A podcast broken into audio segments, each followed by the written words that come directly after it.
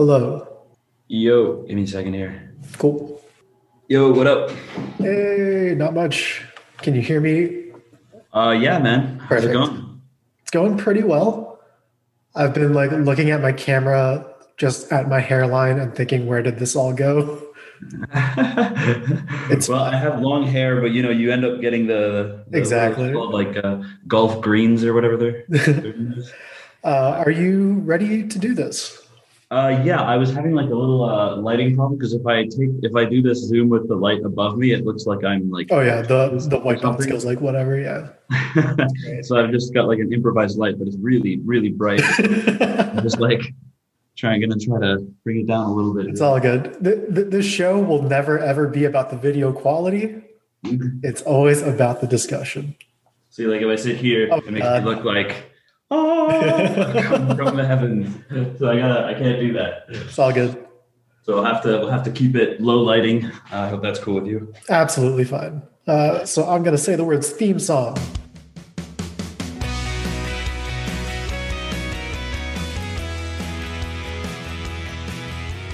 Hello and welcome to Hello We Don't Talk Let's Talk, the show where I, Christopher Hua, reconnect with old friends. And today we have the, uh, we're going to say borderline bohemian, uh, Simon Albert Lebrun. Simon, welcome to the show. Mm. Cheers, hi Chris. Uh, good to good to talk to you. It's been like ten years or something. Oh yeah, go pu- push the boundaries of eleven, and yeah, it's just been quite some time. How are you doing today?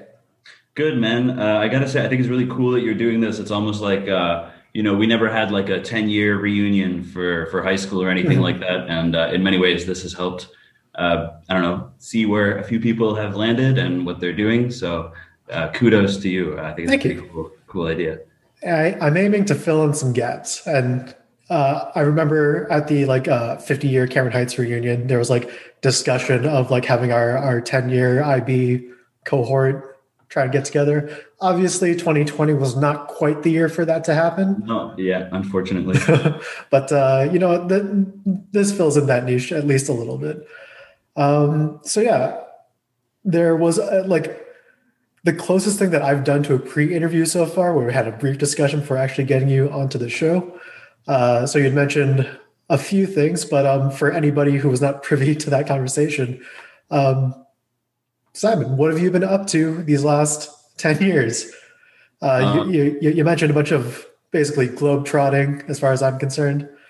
Yeah, I guess. Uh, like a bit of an elevator pitch to give you the last 10 years of my life. Uh, so I, I went to Carleton for a year in journalism, then went to McGill uh, for poli sci. Like I just transferred universities. Mhm. So finished up a poli sci degree there, then took like a year and a half off, uh, went to the Middle East, did stuff over there, um, and then came back to Montreal for a bit, and then moved to France, did law school in France, went to Boston a couple of years ago, and now I'm I'm back in Paris. Oh, wow. and, uh, that's it. That's the that's the elevator pitch. Perfect. um, I'm going to say this now because I'm going to forget to say it later. Uh, your Zoom name is not your name, it is an organization of some sort. Care to speak on that at all? Uh, yeah, sorry. Uh, I thought I would zoom it like it would go to my regular account. This is my uh, NGO account. Uh, so I, I'm one of the. I have two jobs. One of them is working in an NGO, and this is uh, the Zoom for the NGO. I guess it. It. I, I checked beforehand, and it, I was not signed in, so I don't know how Zoom just found its way back to that account. But uh, here we are. So yeah, that's that's not my name. Uh, So it's it's initiatives for nuclear disarmament. Uh, it's sort of like a a, a non-proliferation uh, NGO where we try to talk, you know, publish articles and uh, talk to like politicians or diplomats about um, uh, moving forward with sort of the disarmament agenda. Uh, I'm not going to get too much into it. So I just fly or something. Uh, but uh, essentially, yeah, we, we just try to, you know, launch, relaunch, I guess, the multilateral process of of disarmament, however however easy that is. Gotcha. Uh, is that at all related to your your travels? And in No. terms of like how you got into that uh, Uh, particular no. NGO? I, I got into that. So the, the travel thing was just, well, I think a lot of people these days uh, like to travel. Uh, Mhm. I'm just one of them. uh, and I kind of hopscotched between different universities because uh, I really liked the university life. So it was always a good excuse to find some new way to stay in university.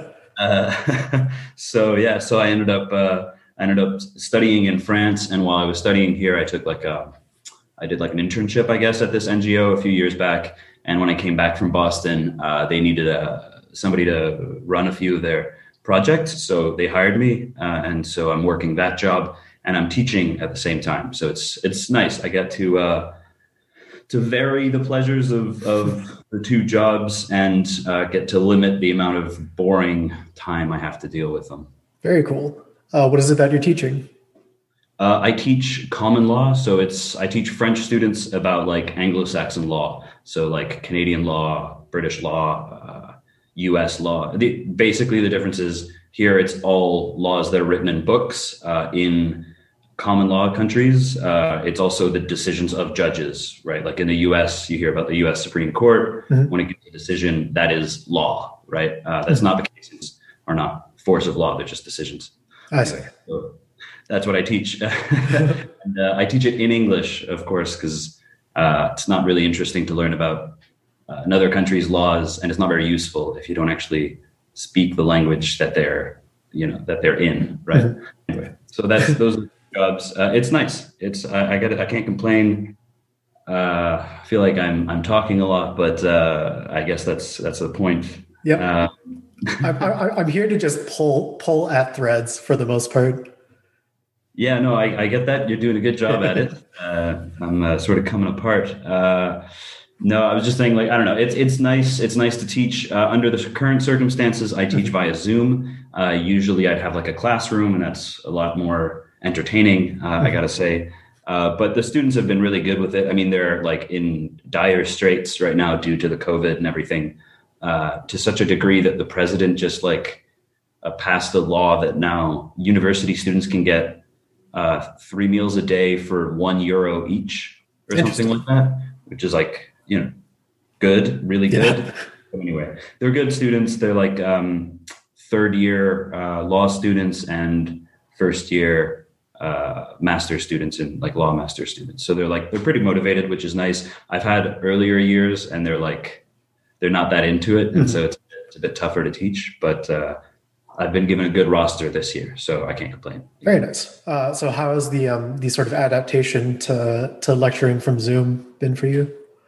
Uh, so it was relatively smooth. We started off with like 50% uh, of the class was in class, like physically and the other was at home. So I had like sort of this nice transition between the two where I got to understand how to do it uh, and how to how to have my class run. Uh, there are a few advantages. Um, one of them is uh, it's really easy to know who's uh, absent and who's not. You don't need to read the names off; you just have them right there.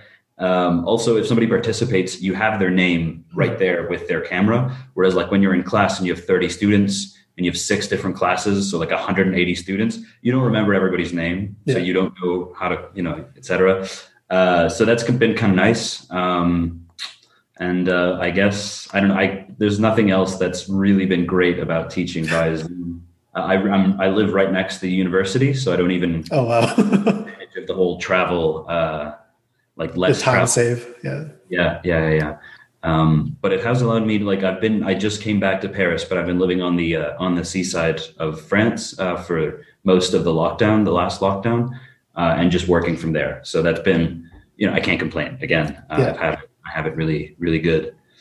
Um, so there you have it. but anyway, I don't know, man. How about you? Like we were talking a bit about your uh, your insurance job uh, uh, in Waterloo. What's the name of the uh, of the company, by the way? Because I gotta ask my brother. It might be the same one. Uh, it's Allianz. Allianz. Do you mind? Is there any way you'd send that to me, like on Facebook? Just the the yeah, for sure. Um, but, but, yeah, it's basically like a the the Canadian branch of like a multinational German like financial asset management insurance company. Pretty cool. Yeah, I'm, I don't know if that's the one that my brother worked for, but he did work for an insurance company uh, like a big insurance company in Waterloo. I'll have to ask anyway. How, uh, so I've been there since I graduated university in the, uh, so I think my start date was like November 2016.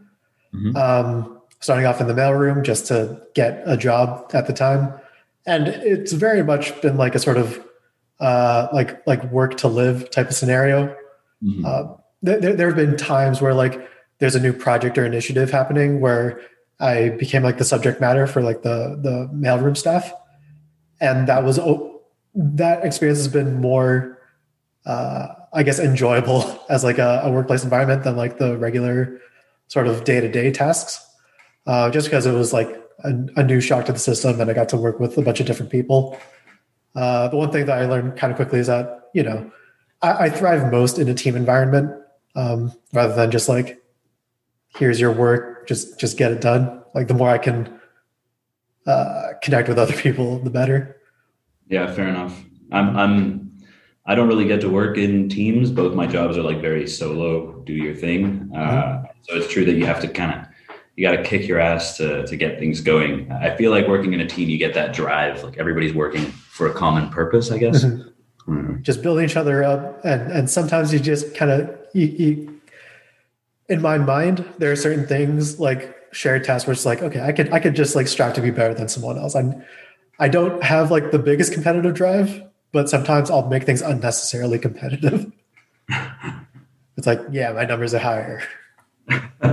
That's from all the video games for sure. Yeah, pretty much.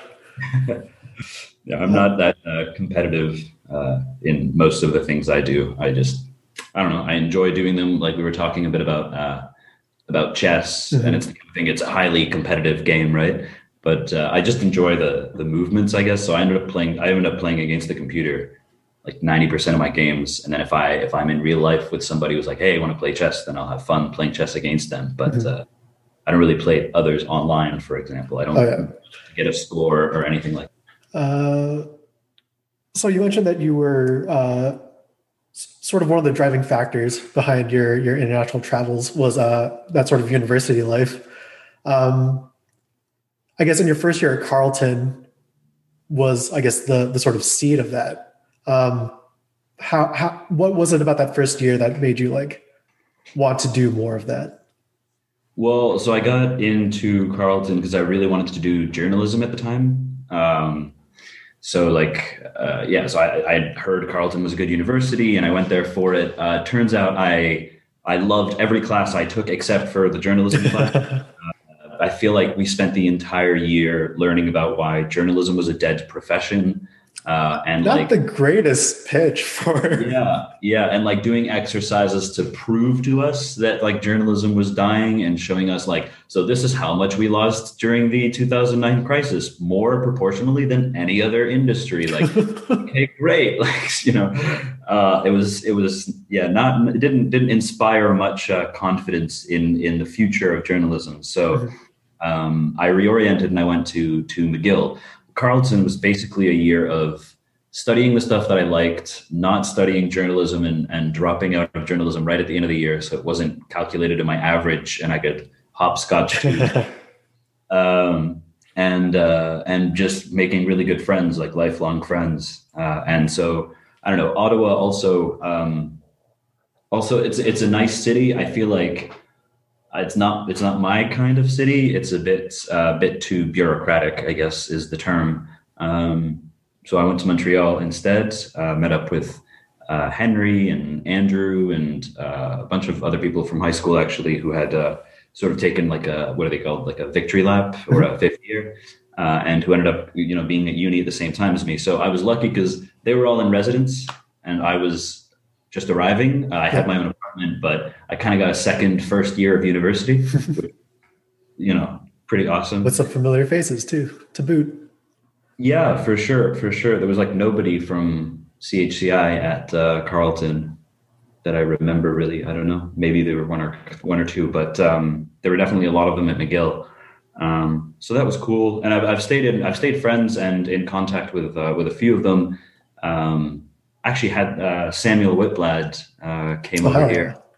Uh, he came over here. We went to the we went to the seaside, the the my fam where where my family's from, uh, and he spent like a couple of weeks. It's pretty awesome. But uh, yeah, I don't know uh, about the traveling. Um, I guess yeah. After that, I was like addicted to the university vibe, and I finished McGill, and then I don't know. I guess thought I could make it out in the real world. Uh, but it turned out uh, the real world is pretty rough. uh, so uh, yeah, so I went to visit my family. They were living in Dubai at the time, uh, and so I just went to stay with them for a little bit, gotcha. and then um, and then went to like uh, Jordan and uh Oman and like a bunch of a bunch of places. Uh just traveling, I don't know. Middle East is really cool, especially that Gulf area.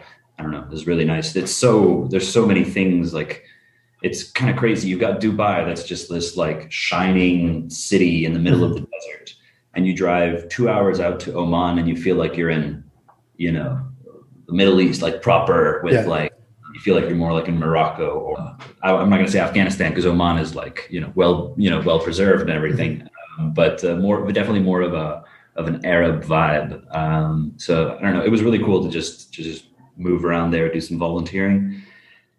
And then I kind of got fed up with it, went back to Montreal, tried to work, worked at Bank of Montreal for like a year, uh, not a year, less than a year. The worst job ever. Oh, wow.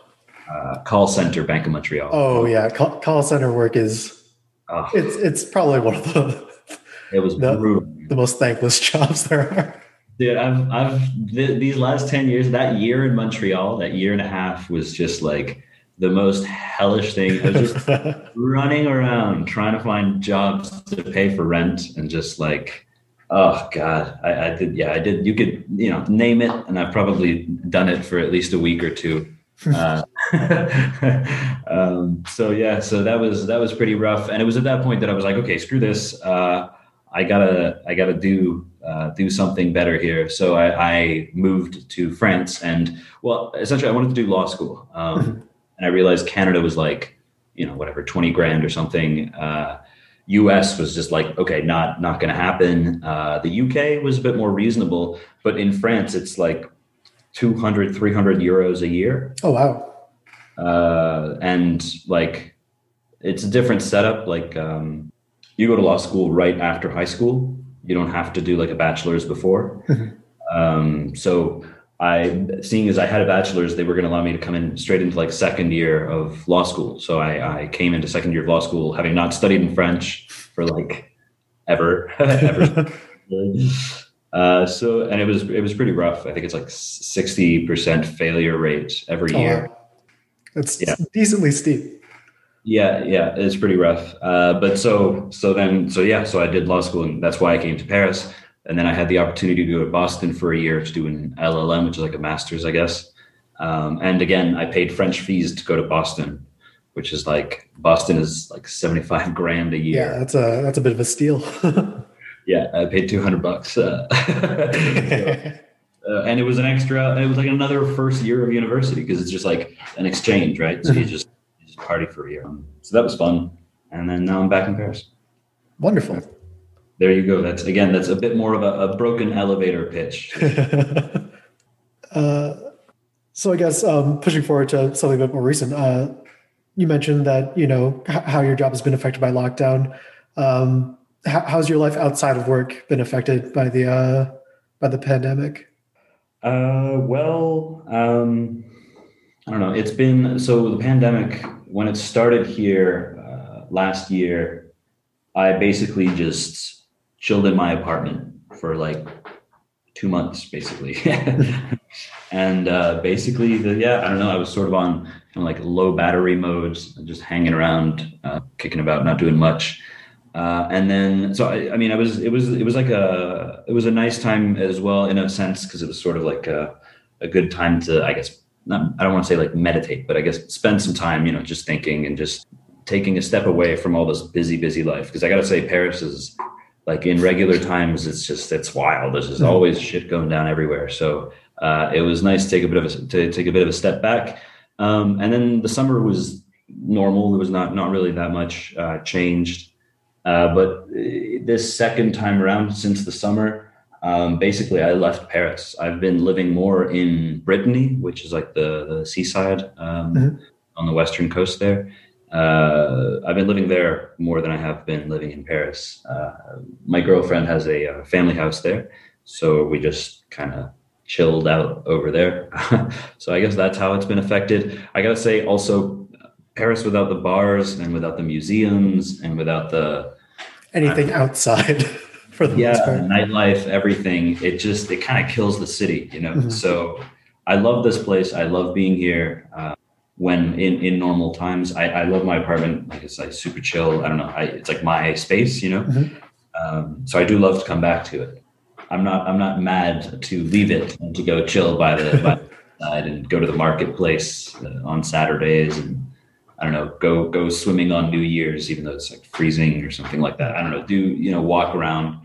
Uh, there's a lot more a lot more room to to move your legs. Uh, so I don't know. I there's like there's been a thing about um, I think it was during the first lockdown. There's like a, a sentence by uh, I think it's Machiavelli that's like uh, if you if if there's something happening to you that uh, you cannot change that you can't you can't do anything about um, you have to want it. Uh, so the idea is like if you're in lockdown and you can't go outside and there's nothing you can do about it, then you have to be like, oh, dope, this is the situation I wanted to happen, and you have to find Ah. Have like wanted that situation, you know. So I spent a lot of time, you know, reading a bunch of the books I hadn't read and I wanted to catch up on, watching old movies that I hadn't seen, like classics like The Shining or stuff like that. That you know, The Shining. Who hasn't seen The Shining? Well, for lockdown, so. Uh, you know, so I, I've been kind of trying to live with with that mentality, I guess, when it comes to uh, getting hit with with lockdown. Mhm. Know. It's a it's a solid mentality to have. Um, just like sort of reframing what may be viewed as a problem by some people into something that is, you know, like an opportunity of sorts. Right. It's the kind of the uh, it's a more optimistic version of uh, chaos is a ladder. You know, from uh, is it Littlefinger? yeah. Uh, so in our pre-interview, you also mentioned that you were do that you had picked up uh, some woodworking, which is pretty cool. Yeah, Um, yeah. I guess Uh, just just like machine woodworking. Are you like whittling things? So. What are we talking here?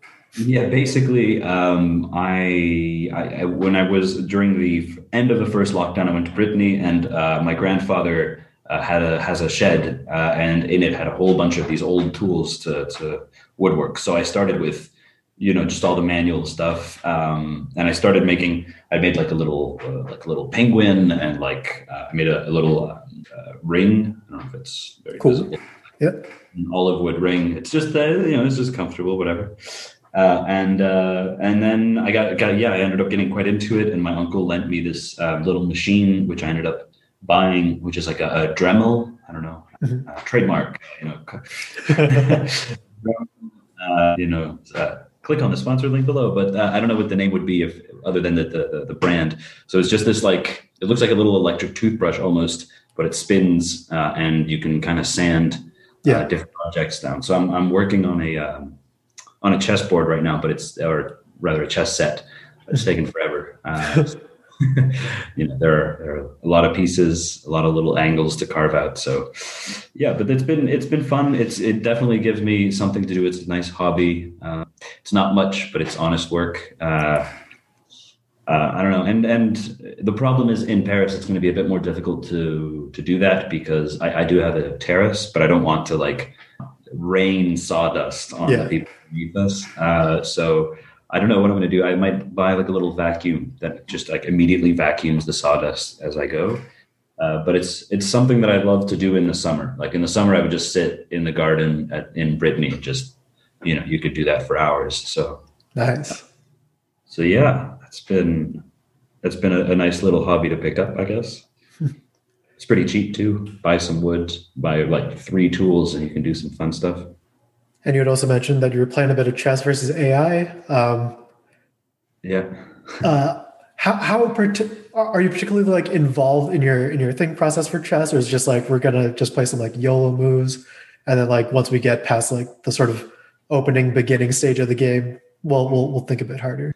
Um, so it depends what mood I'm in, I guess. There are times where I'm just like, hey, let's just uh, see what we can do against this this level computer or something, and uh, I'll I'll like you know really get down into it and try to think about the different moves, each one before I do it, and, and try to have some kind of plans of attack or whatever.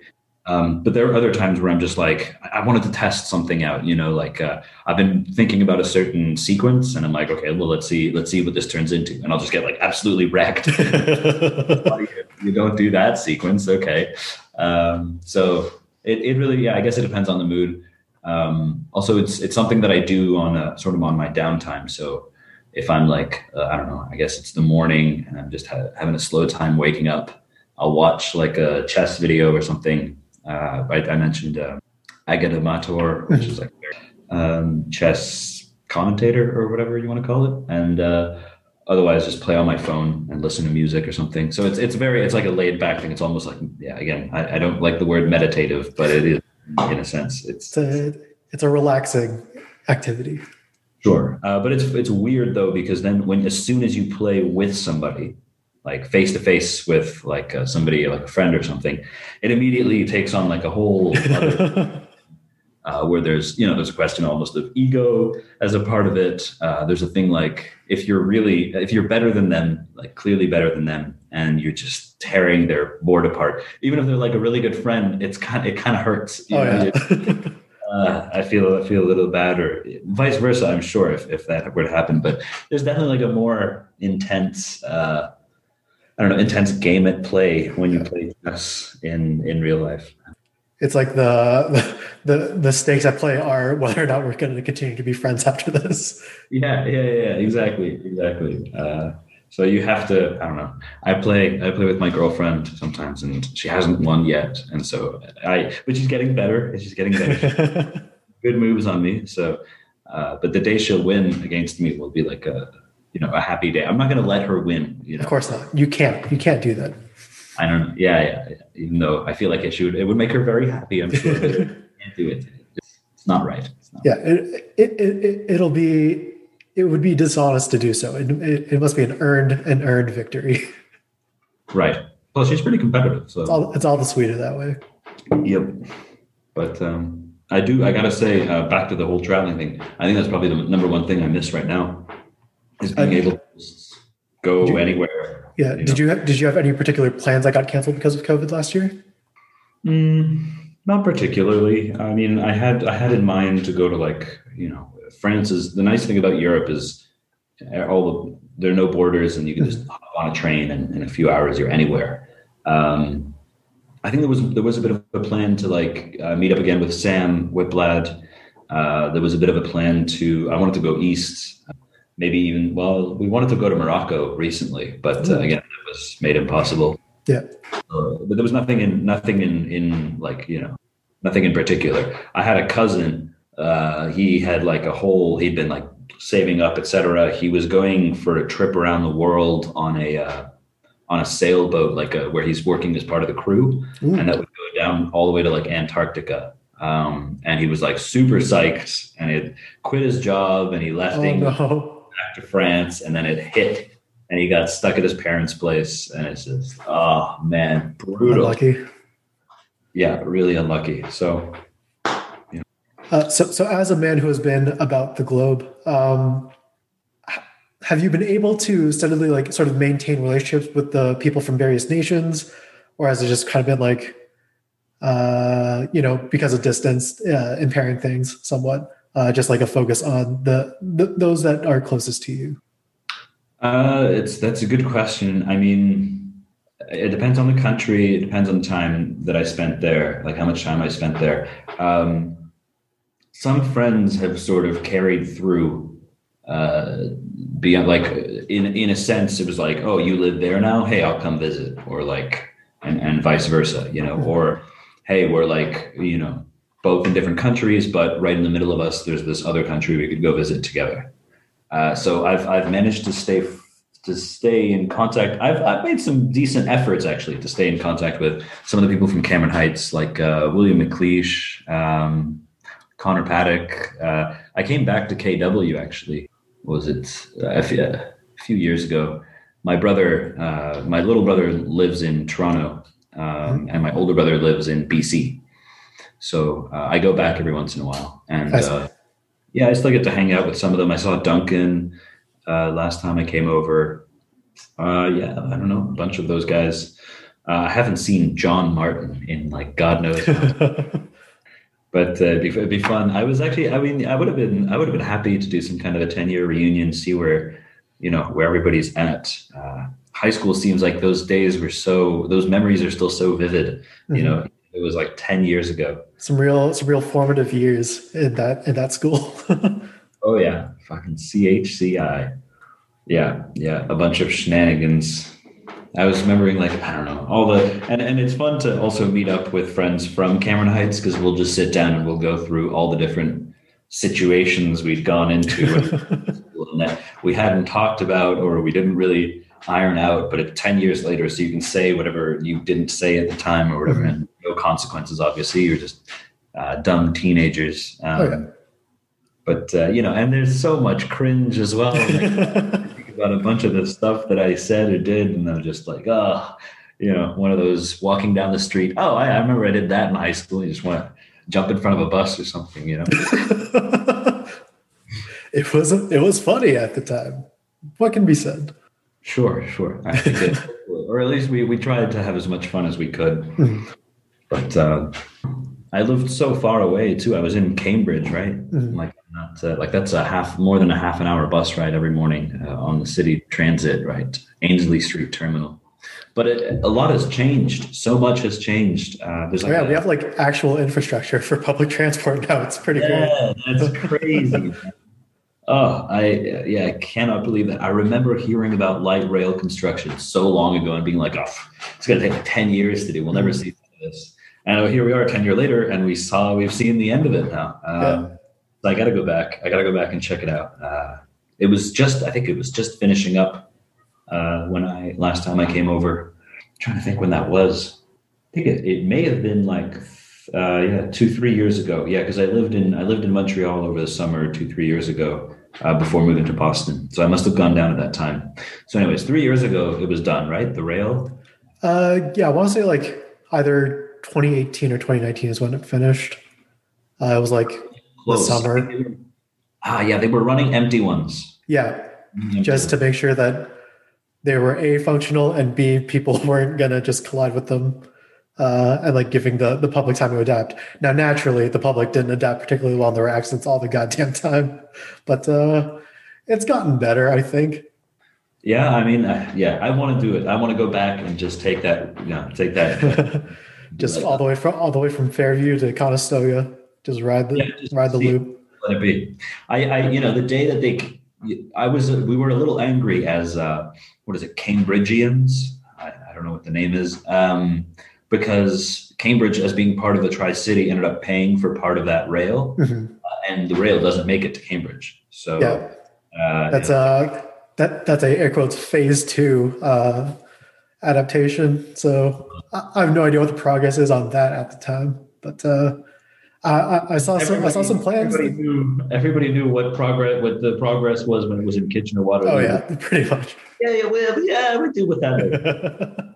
but yeah, uh, the and like the food culture in the in the region has like expanded considerably in the last while as well. So if you ever do come back, we can uh, we can definitely hit up some spots. Mm-hmm. Sounds good. With pleasure.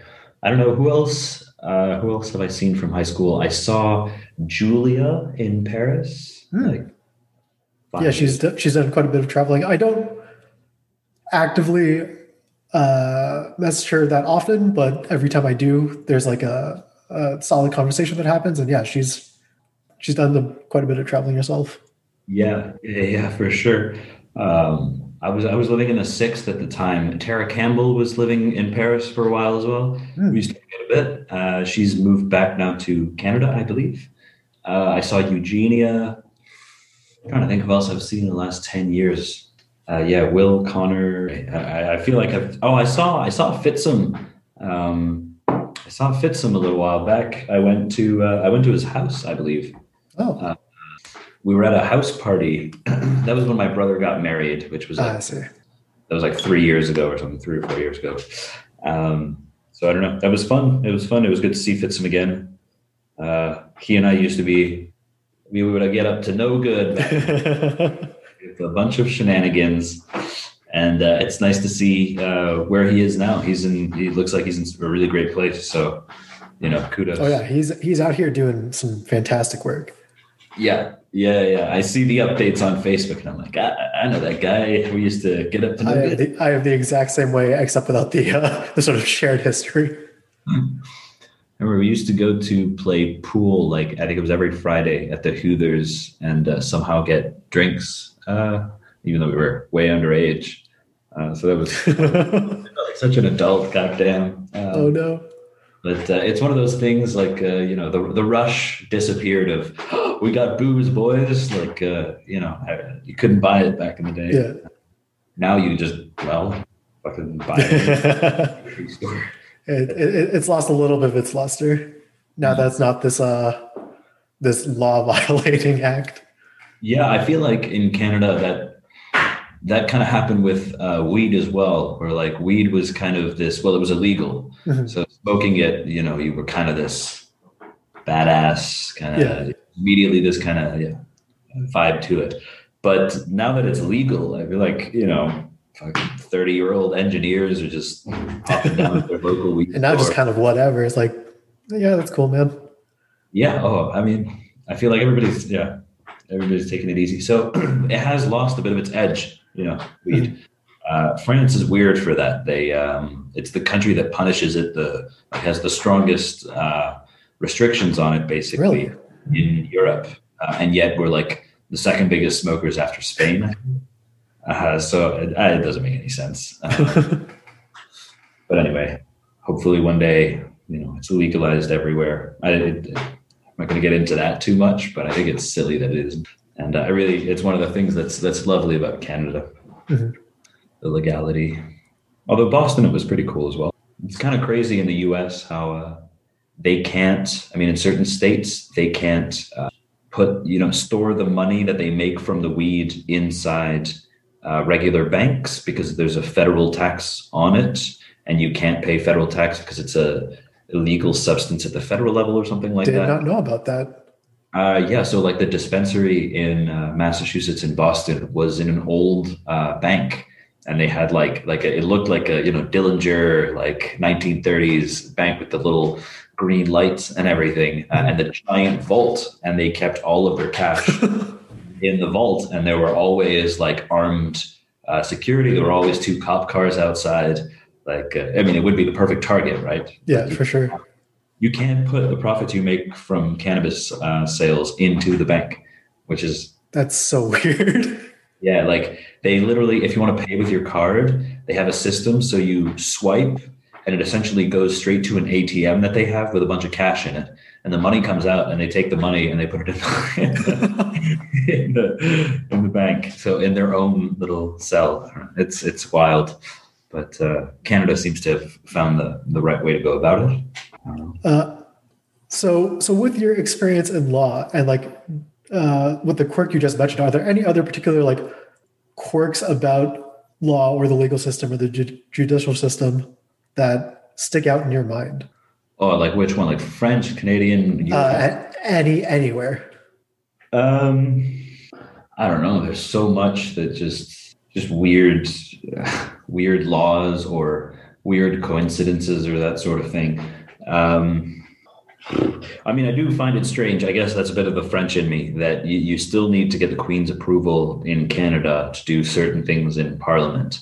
Like if you want to prorogue Parliament, like put Parliament on pause, you have to ask the Queen, and she'll she'll rubber stamp it but like okay you still have to ask this decrepit old woman her opinion on the matter like okay come on guys uh, i don't know there's there, there's a few weird things i guess with common law where you see this uh, either this this strong attachment to the monarchy or this strong you know rebuke uh, like the us which is like starts off with freedom of religion and then second second one straight away right to have weapons uh, Yeah. and militias and you know mess up anybody that tries to become a tyrant i don't know the us okay i, I- I can think of a few i mean random quirks if you want um, one of them like you know washington dc so that's not a state Correct. uh, right Not a state yet. There's there, there's some plans, hopefully, uh, Yeah. some people are putting forward, but for the time being, it's it's a bit weird then because you know they have like a whole their whole own system of representation within within DC with regards to like congresswomen and congressmen actually being the representatives for DC. Um, but that also means that things like the Fourteenth Amendment, which is the one that basically says you know all people are equal and uh, please stop slavery and all that stuff mm-hmm. uh, and stop the segregation of uh, African Americans. Uh, the 14th Amendment applies only to the states. It literally oh. says all states shall. Uh, and so there's like a few problems because in the 14th Amendment, you have due process. Mm-hmm. And it's from due process that you get things like the right to privacy, the right to uh, have an abortion, gay marriage, like all the new rights that have come out have come out of that. So technically, none of that applies to uh, Washington D.C. Although, of course, the courts found some kind of, you know, go in order to say, yeah, yeah, yeah, sure, sure, it applies, it applies. But uh, they essentially ripped off a piece of like another amendment, the Fifth Amendment, which is about criminal law. And there's in there, there's the words due process. So they're like, ah, it's the same due process. so that that that sticks because the fifth does apply to Washington D.C the U.S. is weird. I mean, we're talking about weed and uh, prohibition, essentially, of cannabis in, in Canada or in France now. It was in their constitution. It was in was their it? freaking constitution that alcohol was illegal, right? Like in the 1930s and everything, the whole prohibition. That was a that was the what is it the 19th Amendment or something like that, mm. and or the 21st. I, I'm, I'm I forget now on the moment. Somewhere in there appear and, and others uh, a little later. I'm, I'm a, trying to trying to find it now, but anyway, uh, yeah, it was a constitutional amendment. So at the same level as they had a right to freedom of religion, they had you know a restriction on alcohol. Uh, you know, the U.S. is so bizarre, so weird the way they do things. Definitely a peculiar nation. yeah. I'm trying to think of other peculiarities. I guess the, the, the vice presidency is a weird position, right? Like they're part of the executive branch, but they're also part of the legislative branch because mm-hmm. they like Kamala Harris is voting in set in the Senate right now. Yeah, she's tiebreakers. Yeah, she's the tiebreaker. So she has like she's a you know she has a foot in both the executive and the legislative branch. I don't know. That's that's like a very strange thing. Kind of messes up the whole checks and balances system. That yeah, if you really the want foundation for their their three branches. Yeah, yeah. If the vice president wanted to, I guess that's kind of what Cheney did. Kind of hmm. just, you know, made his own branch of government in a way. they should put more emphasis emphasis on the vice part. You know, just just get out there, get absolutely blitzed, just yeah. binge alcohol. the vice president. That would be pretty cool, actually. that would be down. Sign me up for vice president. the position of the hedon. The hedonist in government, the hedonist in chief. Here's my vice president. he takes care of all the casinos. He takes care of all the. uh, so Simon, what is something that that people who know you would be surprised to find out about you today? Mm. Or, or or do you think you've lived life pretty much, I guess, somewhat expectantly to what other people may have characterized you? I feel like, uh, considering all the stereotypes and cliches I was thrown at when I was in CHCI, I pretty much lived up to most of it. I'm like still. You, you, you, did wind up in Paris, so yeah, yeah. There, there's only there's only so many branches off of that. "Quote unquote" super French. Uh, I don't know. I guess I lived up to most of those expectations. if they were, if it's living up to them or down to them, I'm not sure. But uh, uh, yeah, no, I definitely lived up to a few of them. Um, something about me that would surprise others. Uh, I guess that I have a girlfriend. Uh, quite uh, angry, I think, at uh, most girls. Uh, I just get just I couldn't get my head around them uh, back at CHCI. So I was kind of the you know I was a bit of a jerk. I think with girls. I think I had a rule with like I can't date a girl for more than two months, and I believe I broke up with a girl because of that. Jesus. Rule with uh, Shadi Garris, if you remember Shadi. Vaguely, uh, yeah. I don't like. I didn't. I didn't ask him to do this anyway, and it made the breakup a lot more difficult. But he stood uh, maybe two, three meters behind the girl as I was breaking up with her, and he took an empty trash can and he was doing this in the. the? As I'm looking at the girl and I'm trying not to laugh, and I feel cruel and and trying not to laugh at the same time. Anyway, uh, so yeah, so I feel like I've come, a long way in that sense. You're you're you're reformed. Yeah, yeah. I'm reformed. Uh, Uh, how, how did you meet your current girlfriend?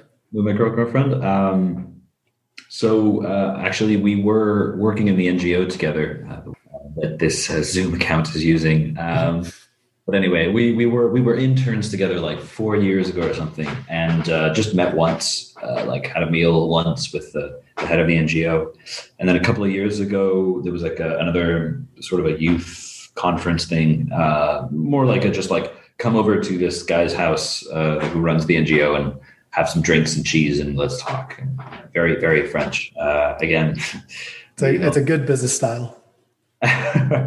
um, and then uh, I guess we just ended up meeting up at a few of these conferences and things. And then we were sent to uh, Switzerland together on a like uh, to go to this conference Mhm. uh, about peace. Uh, I guess yeah, peace.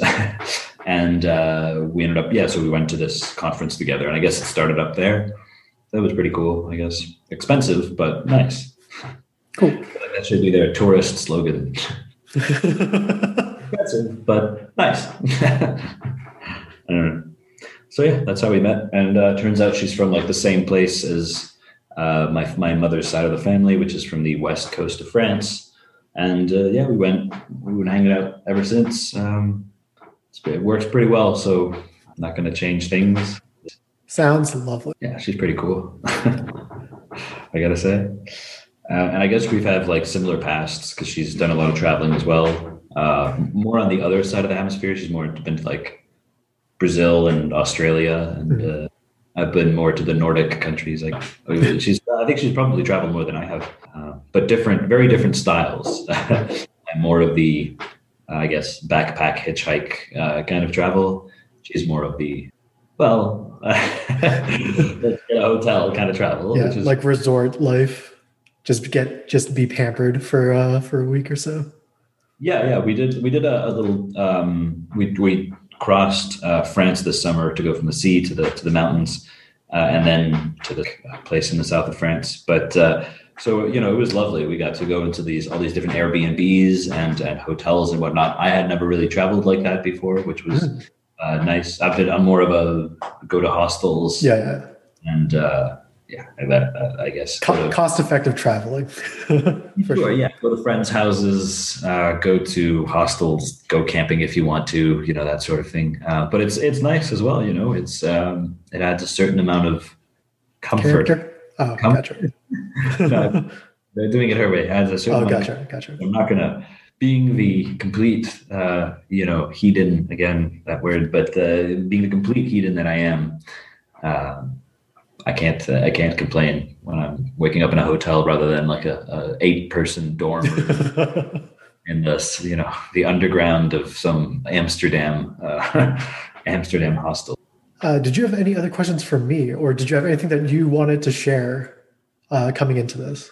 Yeah, I had a question for you. Uh, this may be a bit more of a like a, a, a, a straightforward one, I guess. Um, I've been playing a lot of Total War recently, uh, but it's like Rome Total War, Yep. and I have not touched any of the other games in that saga. Uh, knowing your uh, Affinity. your wisdom and expertise in this matter. Um, I don't know if you would have any recommendations, maybe other games even that are sort of similar to that. Because it's it's been a woodworking's been fun. Uh, you know, I still write a bit, and now I've been kind of addicted to this uh, to this Rome Total War kind of strategy. Um, I think everything in the sort of Total War series has been like pretty well received critically. Uh, the these the sort of solo strategy game is not one that I've delved into particularly uh, like too much. Um, so unfortunately, I don't I, I can't advise much further than, than that. Uh, I've seen a bunch of friends play like Attila or whatever. Um, so you know, give that a shot, I guess. Okay, and then okay, follow up question then. Sure. Um, do you have any recommendations for games that you have played and that you really liked uh, that I could operate on a like Windows Surface? Because I'm, Gotcha. I'm so behind on video games, dude. Like, I, you know, so in high school, like Halo, and uh, I even went to a LAN party at Marco Panovnik's Yep. once. Uh, like I, I was, re- I really liked video games back then, and I didn't just didn't touch it for like yeah for like so long, and now I'm trying to get back into it because it's a great pastime. Um, so if you have any, yeah, if you have any recommendations that I could run on a Windows Surface, Gotcha. Uh, so thinking about like the technical limitations, I like I I myself am a big fan of like sort of um like any sort of card based deck building type of like rogue like game. Um, so there's a few in that genre, uh, like Slay the Spire is one that stands out to me, as well as uh, Griftlands and uh, Monster Train. Um, those those three should lend themselves well to like your your your uh, I guess penchant for for strategic thinking. Um, I have a friend who played World of Warcraft on a Surface for a while, but I wouldn't recommend that in any way for for anybody at this point. Um, yeah, I'm not sure if Hades is going to run on a Surface, but if if that does indeed work, then I would absolutely suggest playing Hades. Probably like my standout game of 2020. Um, yeah. Cool. I will look into it. Very much looking forward to it. I hope I can run it. I've been able to run some pretty pretty uh, big games on this. Like, um, uh, is it Europa Universalis or whatever it is? Um, that's I mean that's a pretty big game. I think. Oh, yeah. And it ran totally smoothly. So Oh yeah, I, I believe in that little. I believe in the Surface. It's it's surprisingly uh, powerful. yeah, I mean uh, this is my second one. The first one just inexplicably died on me, and the hard drive apparently was just eating itself from the inside. So. Mm. Uh, you know that's that's a problem, um, but uh, it worked fine up until the very moment where it didn't.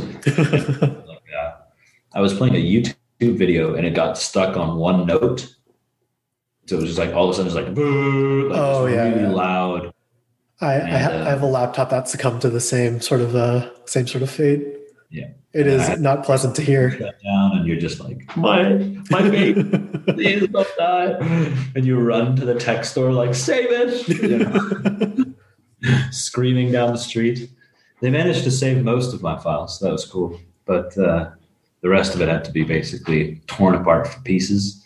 Uh, and I just I went to the Windows store and I was like, oh, it's uh, it's Valentine's Day, so we're having a special on computers. I'm like, who the hell is buying a six hundred dollar computer for their girlfriend on Valentine's Day? No, no, no. You don't understand. This is for the this is for the people who don't have girlfriends. They needed they needed a break today, so we're giving it to them. Fair point.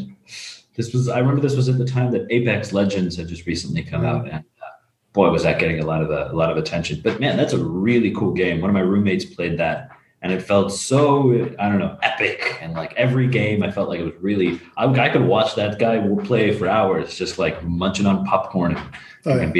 the, the the sort of battle royale genre outside of like um i guess the sort of intricacies of like inventory management when you boil it down it's just like okay it, it's very easy to follow as a spectator which is like okay dude kills other people and strives to be the last person standing.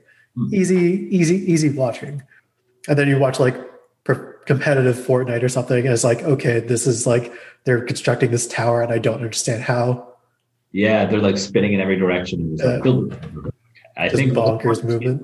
Maybe build a little bit and then shoot each other. Right? yeah Oh, we're going to build the equivalent of the, the Empire State Building in like 2.5 seconds, and uh, we'll be at the top shooting at each other until we reach the sky. Basically, pretty much it's a wild game. Uh, I never, I never could get back into the shooter game. I've never been.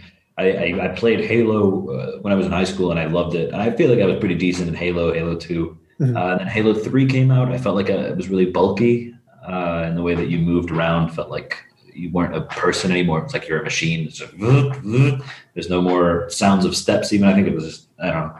And I could never get back into a shooter. So maybe one day I'll, I'll find a shooter that I like. I tried Apex Legends, and Mhm. I just had fun just flying around or zip lining around with the, the robot. Guy. Oh yeah the was it pathfinder yeah. along those lines yeah Uh, but I was never very good. Uh, Yeah. the, the the battle royale shooter genre is one that I've like tried a couple times, but I always just feel like my my aim is not there quite in the same way that is for like a, a more tactical shooter like um like Valorant or Counter Strike, where it's just like there there's so many more opponents to deal with that I will just get caught by someone with my back turned to them as like okay well now I'm just done and then I got to go into the it's a it's it's a harder loss Definitely, definitely. You know, I think I remember actually playing uh, Counter Strike uh, against you and a bunch of the people at at that LAN at Marcos, probably. Yeah. Uh, and I, I, had never played, and I was just terrible. I was so awful. Every game you guys played, I was just StarCraft. I was so awful. um, I think I got like one killing spree with a shotgun one time. I was pretty proud. Oh hell yeah! But uh, in I remember in Counter Strike running over, and there was like a mouse trap, and I thought it was just part of the the. Oh yeah, um, just like one of those uh, custom maps that took place in like a kitchen. Yeah, yeah, yeah, uh, yeah. I was like, uh, "Oh, what? That oh, it killed me or something?" well, it is a mouse trap. Yeah, I yeah. feel like that's pretty obvious. shut, shut up. um, I, I, actually moved in with Marco and his brother um, last year, and one thing that I kind of wanted to do, but did not get enough.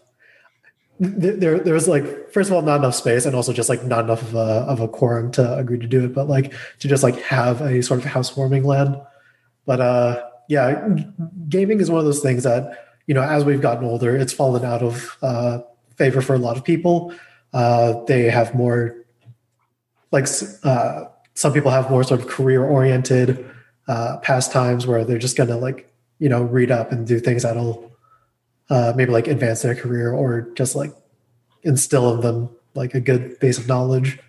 Uh, and then there's guys like me who still just kind of avidly play uh, the same games that they've been playing for the last uh, five ten years or whatever.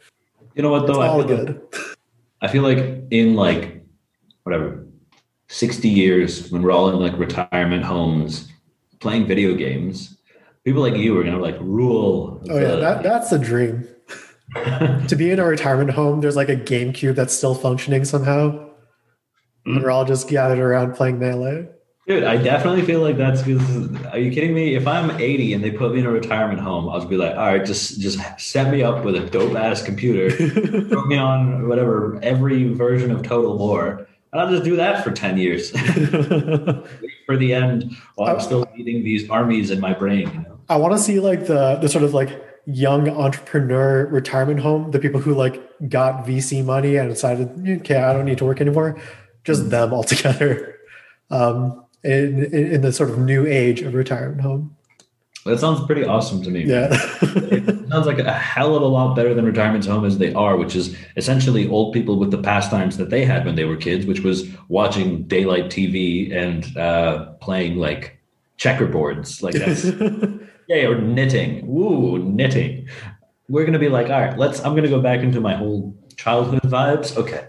Get me Xbox, Xbox Two, get me Halo. Exactly. Halo Get me SSX, SSX Tricky, uh, SSX three, all the FIFAs. They're all the same, but I want to play with different players. So give me all the FIFAs. I feel like it's gonna be heaven, man. Old age, I can't wait. Yeah, it's gonna. Where do you think you would like to spend your retirement years? The moon, I think. the moon and a crater on the moon. Hell yeah! Back down at Earth and uh, using like a little one of those big green lasers to just like laser point, you know, just mess with them. Uh, so yeah, so either the moon, uh, some underwater base would be pretty cool. Um, Listen, with the way with the way this the, the oceans are rising, everywhere's going to be an underwater base. That's right. That's right. Who knows? Maybe we'll find some water on the moon, and I can have an underwater base on the moon. My dream will be the, the Venn diagram. yeah. We'll have to fight off some moon bears. uh, I think you were the one to introduce like our entire grade to uh, picnic face, right? I definitely feel like I was a driving force for sure. I'm, sure. going to be in the uh, very uh, start, but definitely, but definitely, yeah, uh, close like association. I actually saw uh, I think it was like Kyle Dooley of Picnic Face doing like a, a sketch show in Toronto one time. And then that's that got segued into uh, hypnosis improv with Colin Mochrie, which is just like the wildest thing that I could have ever thought of, and then also saw in person. And that's one thing at fucking comedy clubs and stuff. That's uh, I I used to go uh, there's a few spots in Paris actually with uh, good comedy stand-up shows. And this summer, I met um, a friend that I made, I made a friend, I guess, who runs one of these uh, stand-up comedian like theaters in Paris. And I was like, oh, it's so awesome! I'm gonna go to like so much of these, so many of these free shows and stuff. And unfortunately, well, yeah, the the, the touring has uh, been delayed. Yeah, have you, did you see that Netflix uh, movie or rather uh, series? I think it's like huge in France or something like that. I have not. Or like big in France. It's it's got like uh, Jerry Seinfeld and a bunch of American comedians. But the idea is like it's about a French comic who's very famous in France, uh, but is completely unknown in the U.S. And so he comes to the U.S. and he starts meeting people, and every time he's like, oh, "You know who I am? No, oh, I'm very big in France." Right? Justify himself. So it, it's a decent series. It's a decent series. If you like stand up, you like Seinfeld. Mm-hmm. Uh, I'd say give it a give it a shot. I'll definitely look into it.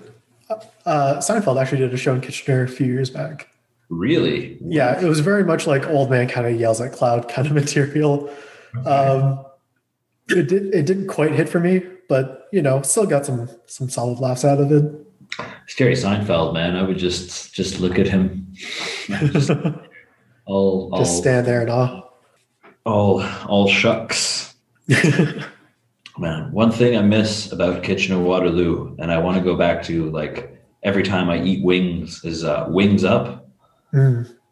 My mouth solid, is literally solid spot. Literally watering up right now, having said the words "wings up." I'm not kidding. Saliva in my mouth right now.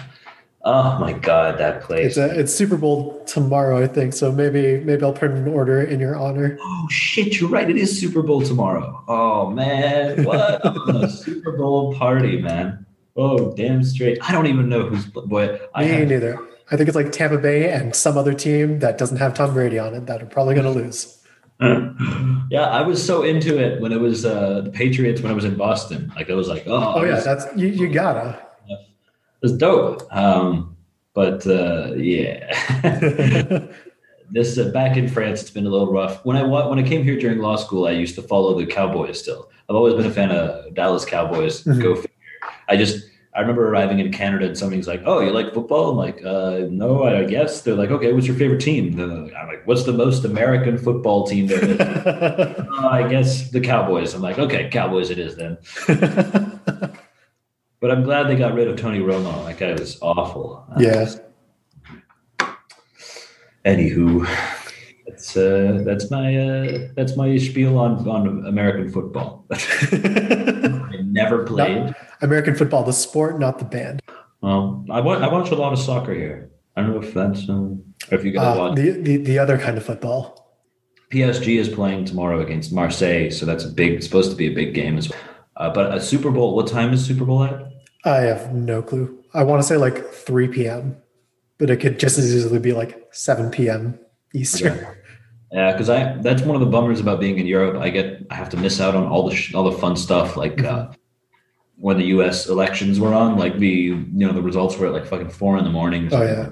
Uh, same thing with all the MMA. Uh, if I want to watch like any MMA fights, I have to stay up till like four a.m. in Vegas or whatever. Mm-hmm.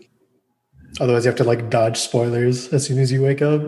Yeah, exactly. Yeah, yeah. I have to stay away from Reddit. uh, so, Simon, if you were to give a TED talk on any particular topic that you find interesting or have like some base of knowledge in, uh, what would that be? Hmm. Probably be about genocide. Um, I know that sounds a little off, uh, but uh, I, I, I wrote so I did an LLM, which is like a master's of law at, at Boston, and that's what I, I basically focused on the crime of genocide.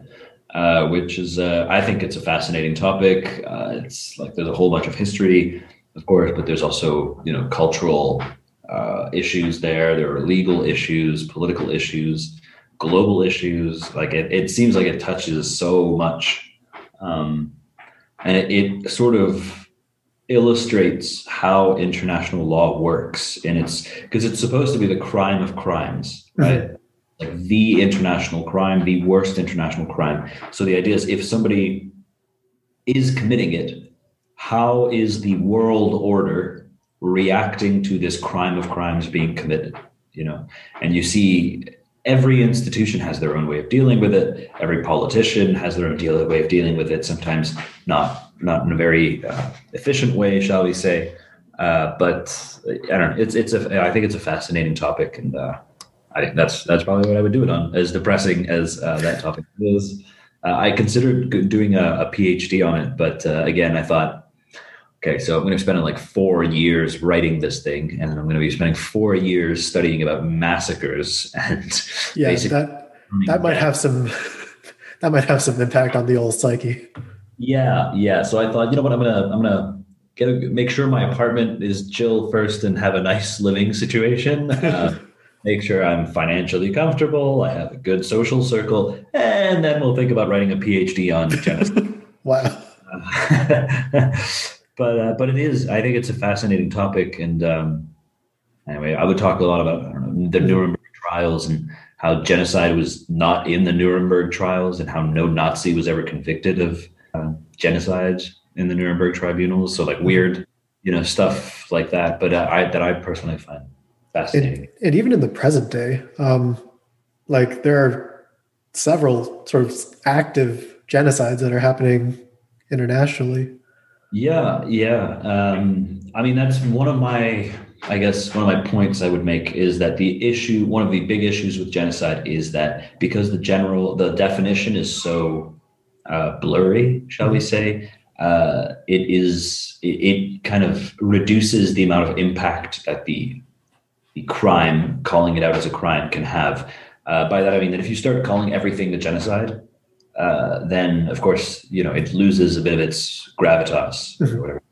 Um, and of, of course, I'm not saying that the ongoing genocides are not genocides, but I'm saying the issue uh, is that the definition of genocide needs to be kind of narrowed. It needs to be narrowed if you want to actually make it have any purpose, because as it stands, it's too it, it reaches too wide, uh, and we're starting to talk about like different you know cultural genocides. And I'm not saying that those aren't bad things, uh, but there's a difference between you know uh, removing churches or something like that in your in your country and removing people which is bad uh, but you know compare that to systematically eliminating all of the men of a certain age in a particular ethnicity of a province so that they could never reproduce ever again, mm-hmm. and raping all the women systematically so that their children are technically of your religion. See, if you do that, like that for me should be okay, here, tick, tick, tick, genocide, let's move in.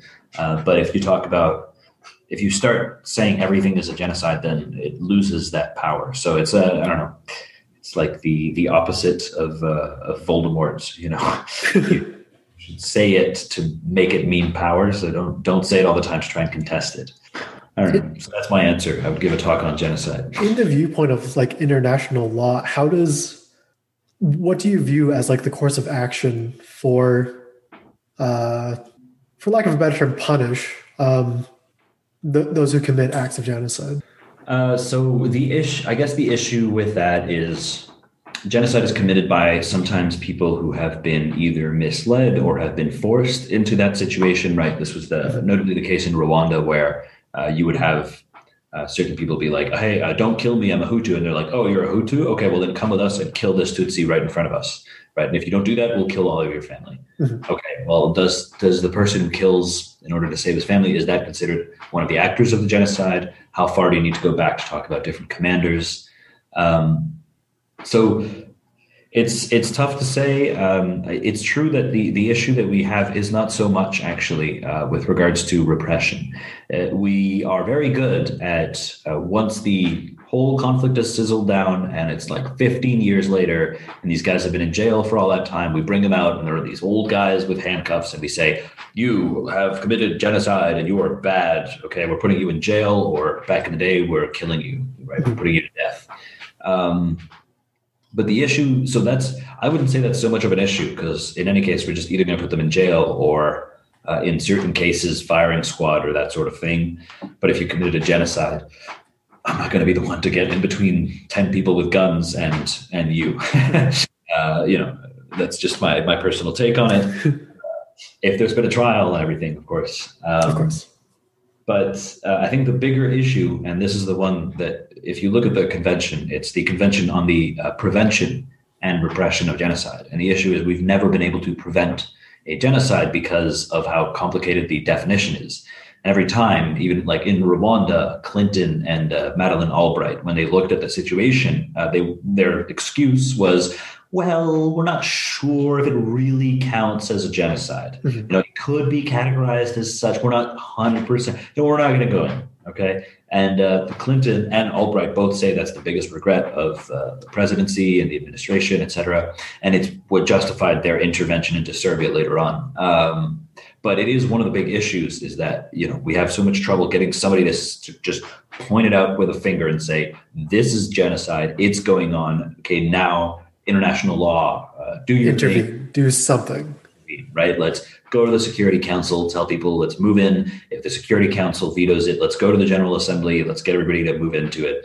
Uh, and so, actually, that was the um, that was sort of the point of uh, one of the points of the, the, the sort of the it's not a thesis, but like the the, the article that I wrote for uh, my memoir uh, was about the idea of having sort of like this independent commission at the UN level, or or maybe even independent, uh, mm-hmm. and its only job is to study different uh, accusations of genocide or alleged uh, genocide and essentially categorize them. And to be quite strict about it and not to say yeah that's a genocide. Oh yeah that's a be quite strict about it. Even if it's a terrible situation but it doesn't fall within the definition then deal with it as some other situation but don't deal with it as, so that was sort of the idea. And to narrow it i even had like a, the idea of like a i include the idea of like a geographical limit to it because there is no geographical limit on genocide as it stands so it's kind of this thing like, okay, well, if you have five guys commit a few attacks around the world against a certain religious minority, like in Chicago, in Portugal, and whatever, like terrorist attacks, mm-hmm. are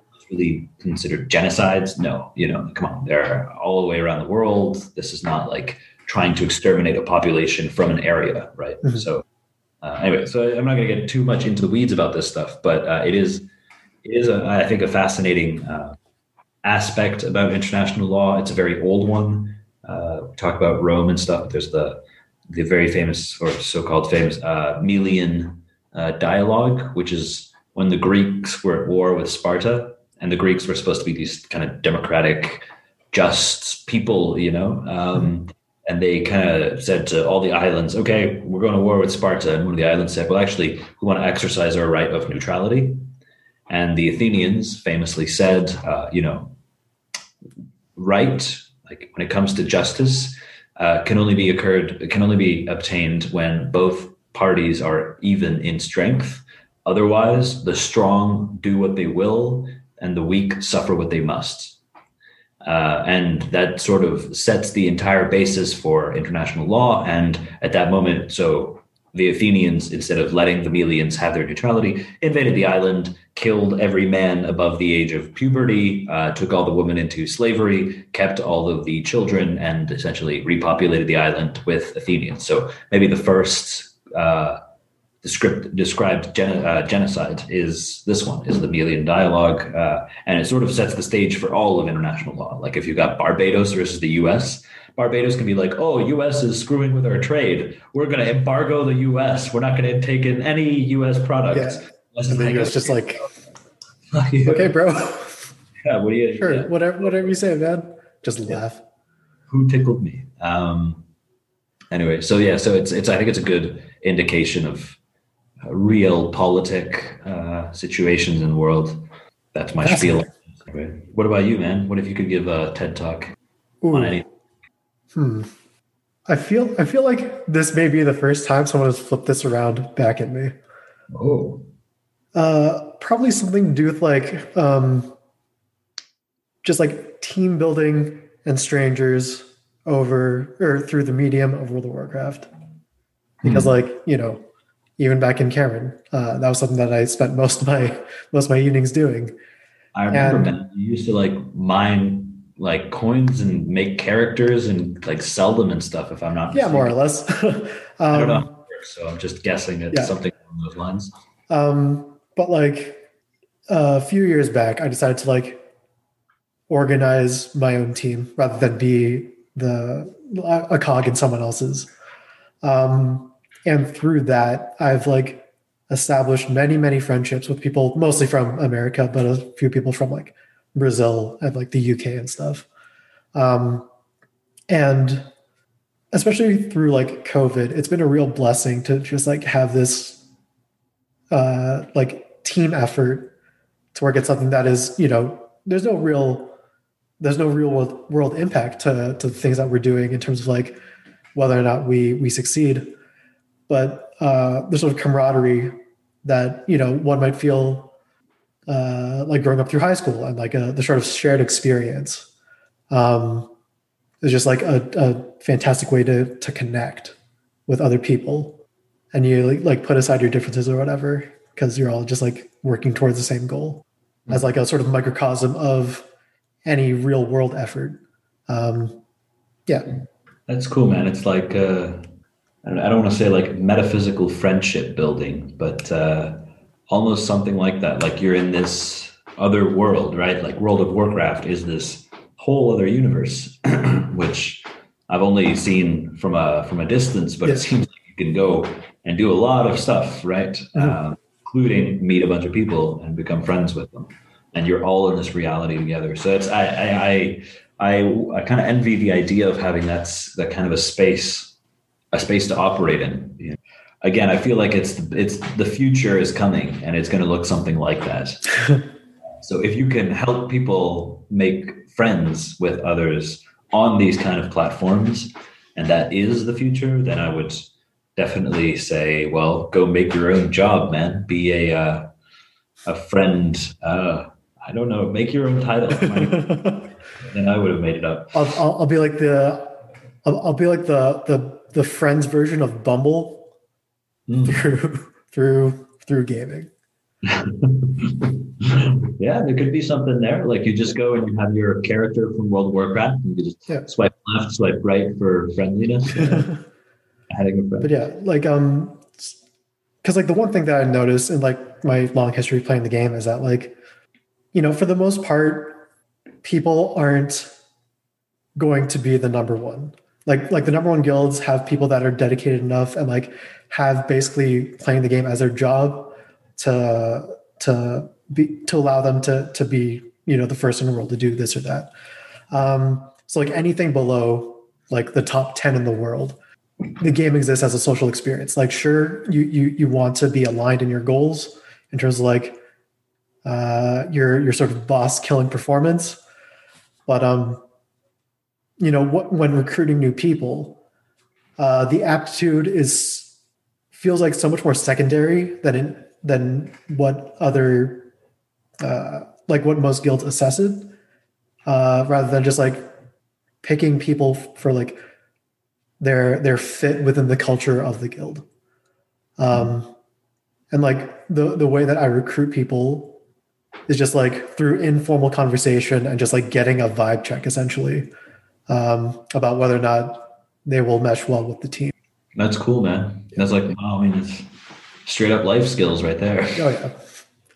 I there was a time uh like maybe a year or two back where I was just like, I want to take on an HR like hiring position and just like see if I can apply that sort of methodology into recruiting people for a just like an, even just like an entry level job where you know most of the things that you need to know you will learn by doing the job like you don't come into it with a lot of the knowledge because like you you just kind of have to get trained on it no matter what.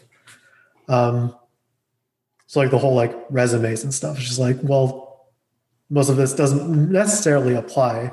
Like you could see like certain characteristics that may lend themselves to like okay, th- like they're going to do on the job, but like approaching interviewing for an office job as just a, a vibe check. I feel like that's I, I, I think that the problem with HR today a lot of the time is that they're already either they're like jerks, right? Like when they hire, I mean, mm-hmm. and that's usually in like big law firms or something like that. They're just they try to be a dick to you and see what you do, basically. Or they're just like, we are a family and welcome to family. Are you ready to be my son? uh, not sure, ma'am. Uh, give me a couple of weeks to think about it. Um, but uh, the, the problem is that in either case, they don't make you feel comfortable enough to act your you know act the way that you actually are. It- like you you you have to put on like a facade of sorts to like Right. appear employable rather than just like this is who I am, this is what I do. It's probably employable, but you, you, have, you have to you have to do the dance as it were to to Yeah. sort of land the job. That's the, that's exactly it. You have to dance to dance. You have to. Uh, it's it's. I, I I once went to like a, a job interview. I think the worst job interview that I ever went to, not because it was like it went I don't know something caught on fire or something, but just because I showed up and uh, I sit down and I, I more or less knew people who knew this person that was hiring me, and she just sat there. She just didn't say a word. Just sat there and just looked at me and just Just just, just serving people serving up interviewees with a good hard stare. yeah just just just sat there just looking at me like okay impress me like give me something right but not even like taking a second to say hi but hi how are you doing Where did you find the place okay just like opens the door goes sits down stares right at you Jesus Christ. okay well hello my name is simon da, da, da, da, da. you got to do the whole little i'm a dancing monkey you know please give me some peanuts so i'm uh, not a big fan not a big Yeah. fan of of HR, but dude, if you could bring out bring out some kind of uh, some kind of way to do a vibe check, as you put it, I feel like that would be would be. I would much rather have an interview where it's just like, all right, let's talk, let's see if we can get along, see how friendly we are with one another. We'll do the rest later. I feel like that would be a lot more interesting, uh, and it would definitely put candidates at ease rather than this whole dance. Stressful experience, yeah. Dance, dance. Uh, so, Simon, one question that I like to ask all of my guests is if you were to host your own version of this show where you catch up with someone from your life, I don't need to know who they are, um, that you haven't spoken to in a while, uh, who would you like to have on? Do you have to know this person as well? No, not at all. No. Okay. But it's more interesting if it, if you if you do know. Yes. If it is someone I do know, it, it, it does help me think of future guests, but that's that's hardly an issue. Okay. Um, well, seeing as I mentioned him, I think it'd be cool to, to talk to Sam a bit and see where he's at. Uh, good old Whit Blad. Uh, yeah, I think that's that's probably the direction that I would take. Uh, I know he's in the Netherlands. Um, I don't know. Yeah, he'd be he'd be a fun person to talk about. He's always got some. He's always up to some shenanigans. and uh, always has a funny thing to say or two. He's quite a wit, uh, quite a witty person. So I enjoy. I It's, enjoy. it's right there in the name, man. Yeah, yeah, that's right. That's right. Uh, but uh, you know, and he's always been this. Well, it's Samuel Whitblad. You know, he shows up like uh, he's very looks very straight edge, but then listens to like you know Viking metal, Yeah. all this death metal stuff. And uh, I don't know, it's Whitblad. So yeah, I, I would def- that's that would be my answer. I would say uh, I haven't talked to him in like ooh a little while now. I don't exactly remember when the last time I saw him was last year sometime. I'm not sure. Before the summer, before lockdown, I think. Gotcha. Uh, I don't know if you will appreciate me saying this on the recording, but I'm going to do it anyways because I feel like it. Uh, I, I did reach out to Sam to like appear on the show a little while back. Uh, he was unsure about whether or not he would have anything to contribute, but you know that's my job. I'm here to pull up threads, like I mentioned earlier. Uh, but he said that he will not appear until he gets a haircut. So we're gonna we're gonna wait for lockdown. We're gonna wait for those those locks to to come clean, and then uh, you know hopefully we'll have Sam on sometime in the near future. Cool. Yeah, yeah. I'd be to see what he has to say these days. Uh, I need to get a haircut myself. Last time I got a haircut, though, I went to a men's hairdresser. Never get a haircut at a men's hairdresser if you have long hair, because he literally did like this. Okay, was like I'm like this long, this much longer on the left side is on the right side, and I just walked back in like, "Are you kidding me?" Like he massacred my hair, man, and I had to wait for like two months for it to grow back. So it has grown back, but now it's just complete. It's a mess. It's Oh, yeah. total- M- many of us many of us are overdue at this point. I don't I don't want to turn my head to like show off what's at the back, but it's not it's not pretty right now. uh, got one of those beautiful rat tails, kind of Yeah. tickle the back of your neck there. my, my younger cousin has a rat tail, and every time I see him, I'm just like, man, I'm so disappointed my aunt and uncle for allowing this to happen. It doesn't it doesn't look bad, but also it doesn't. I'm not a fan. Yeah, like there was that one thing where like after Star Wars Episode One came out, where some like youngsters whole Anakin or not Anakin, uh, Obi Wan Kenobi haircut style, you know, Mhm. for the Padawan style, they have this like one braid. Uh, but uh, that that I could understand in a certain way. It's got a certain cool sci-fi vibey to it. But the rat tail really the mullet I can understand. Again, it's got this whole like you know blue collar like uh, drive my pickup truck and you know that kind of vibe to it. And that's your vibe. Go ahead, go. You know, was it business in the front, party, Party in in the the back. Yeah. That I can understand. But again, a rat tail. really, is that what you want to resemble? Even as a child. You're you're you're imitating a rat. You know the thing your mother is scared of and screams at uh, from behind the garbage. like I don't get it. I don't get it. I don't get it. Kids are stupid. Probably Kids are stupid. Kids are morons. I, th- I think I think that's the I think that's the sentiment we're gonna we're gonna close out the episode on. All right. Um, yeah. Now, now, Simon, I'd like to give my guests a moment at the end to sort of plug or promote anything that they are either working on or believe deserves more attention. Uh, so you have the floor to to plug anything. Something that deserves more attention. Uh, dude, you gotta you gotta give me a give me a this one. That's perfectly fine. Um, I trim out the silence afterwards, so so take all the time that you need. okay. It's a damn good question. What would I plug? No, I'm, not, I'm gonna plug. I'm gonna go uh, go plug France on this one, and I'm gonna say, you know, uh, people should come and check Europe out when this whole thing dies down. I think, uh, you know, France needs it, and people need France. The tourism industry here uh, is like one of the most important industries in the country. And I've even just traveling this summer, uh, I got to meet some people who, you know, are just adorable, uh, just doing everything they can to serve these meals, like the best meals they possibly can. And uh, I can, you know, I really want these people to to survive, to keep the ancestral culture going. So. Uh, anybody who comes to Paris will have to, you know, knock on my door and we'll go for drinks and go for a nice meal. Uh, if you're from CHCI, I'm usually pretty cool with uh, having guests over. I have a I have a guest room here. Um, so yeah, come to Paris when this is over. That's the the general uh, the general call. We should have a, a CHCI reunion in Europe. I'm sure there's a bunch of the CHCI crew is in Europe now and it would give uh, the other half the reason to uh, go for a bit of a, a gander. So that's my plug. Hell yeah, let's make it happen. yeah. Simon, thank you so much for coming on the show and spending your evening with me. I know it's getting late-ish where you are. Yeah, well, I'm, I was the only thing I needed was uh, maybe go open another beer. So that's that's the rest of my plans for this evening. But uh, it's been great talking to you again. I think this is a really cool uh, thing to be going and doing, and uh, it's been uh, it's been lovely watching a few of the old uh, the old friends from high school chat about their last ten years. 'Cause, you always think about them, you know, they're always in the back of your mind. So it's cool to see see them in front of you for once. Indeed, it is. Uh, and so, yeah, so listeners, wherever you are, wherever you are, whenever you are, uh, thanks so much for listening, and we'll catch you next time.